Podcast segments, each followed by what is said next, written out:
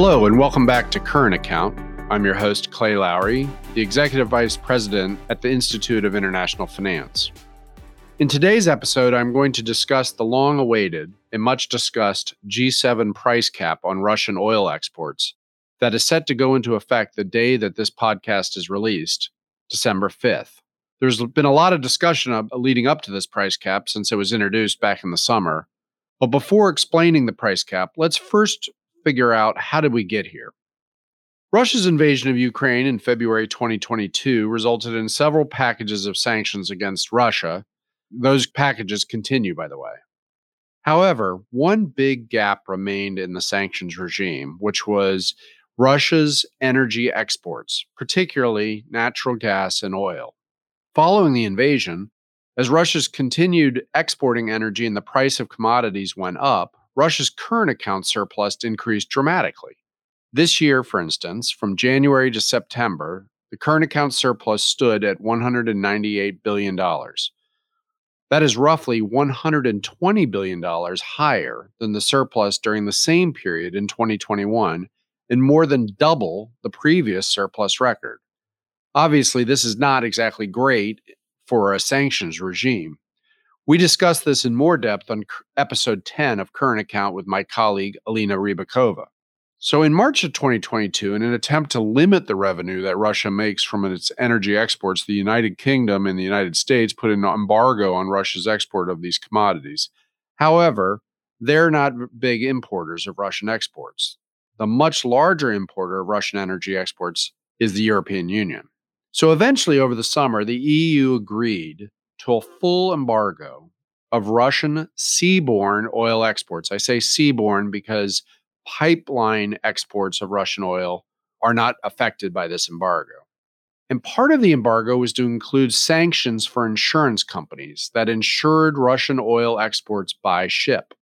Implementation was designated for December 5th, which, by the way, is the release date of this podcast for seaborne crude oil exports and on February 5th of 2023 for petroleum product exports. There is no embargo or sanctions on natural gas exports by Russia to the EU. This decision that was made in June or July, when oil prices were at very high levels, led to a major concern that such an oil embargo could limit global supply. Russia, by the way, is 10% of all global production of oil, and it could increase prices dramatically. So, this then became a dual objective for the US initiative of capping the price of oil exports from Russia.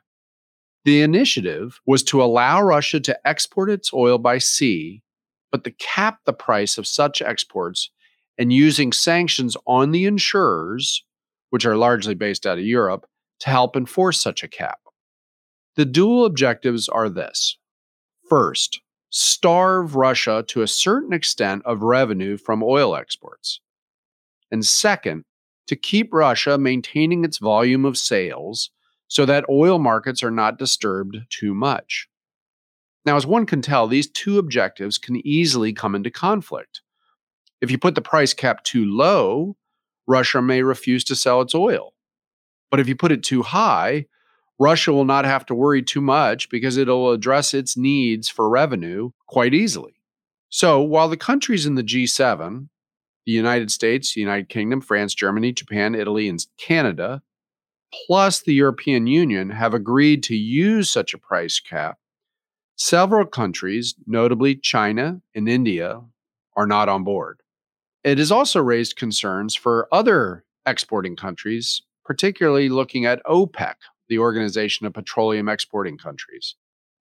In other words, that if this oil price cap turned out to be successful, it created almost a, a buyer's monopoly or a monopsony, to put it using economic jargon, to cap the price of oil. This would be bad for OPEC if it was replicated. Now, the G7 would say that there's no intentions of replicating it. They just wanted to do this for Russia but you could see why this could raise concerns. The second issue is what is the right price cap? And that price cap is crucial, as noted before. It is hard to find such a price. First, you want to find it above the production costs for Russia in order for them to want to actually continue to sell, but you don't want it to be too high either.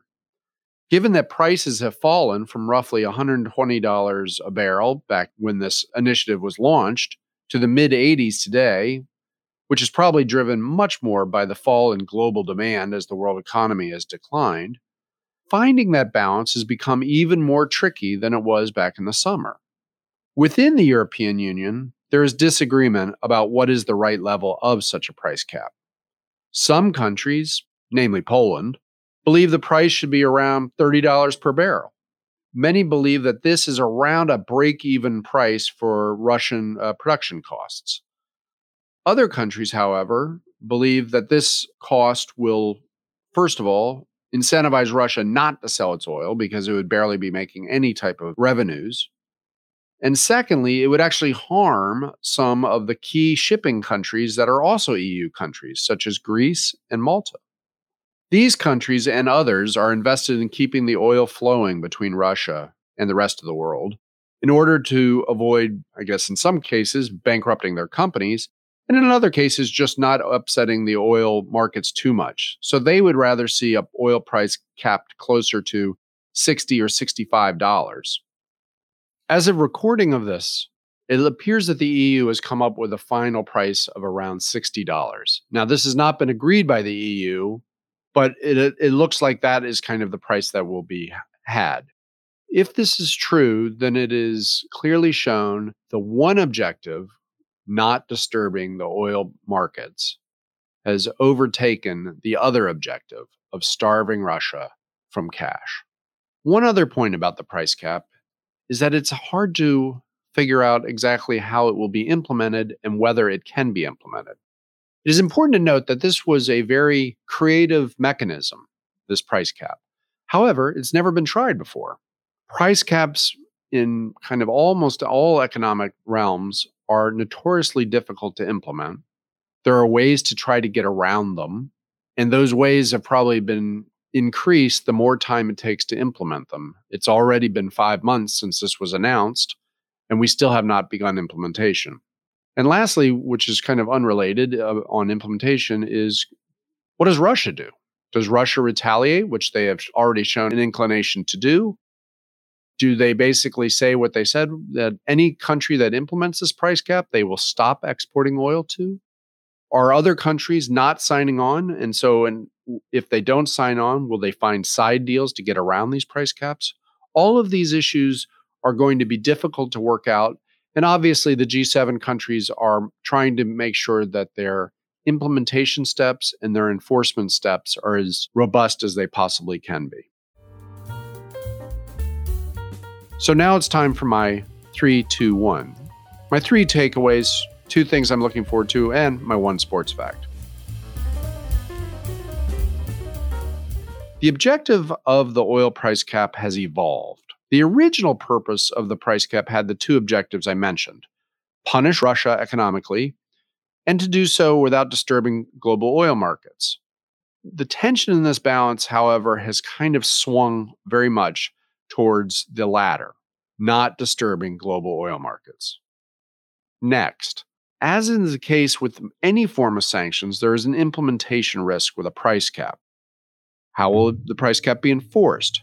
How can we ensure that the price cap doesn't lead to illicit selling, laundering, or side deals? How do we make sure that the insurers that are involved actually do the sanctions and that alternative insurers don't pop up to actually start taking care of these deals who are not subject to those sanctions? And third, it is still uncertain how exactly the price cap will affect the Russian economy. Russia is already selling its oil at a discounted price, and they have known for months that the price cap would go into effect in December, meaning that they may have already accounted for this. And in fact, their budget projections have a price that is lower than the price cap that is actually being set by the EU. Two things that I'm looking forward to.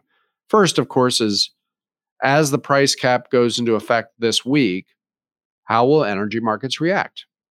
And second, I'll be watching to see how the price cap impacts the Russian economy in 2023.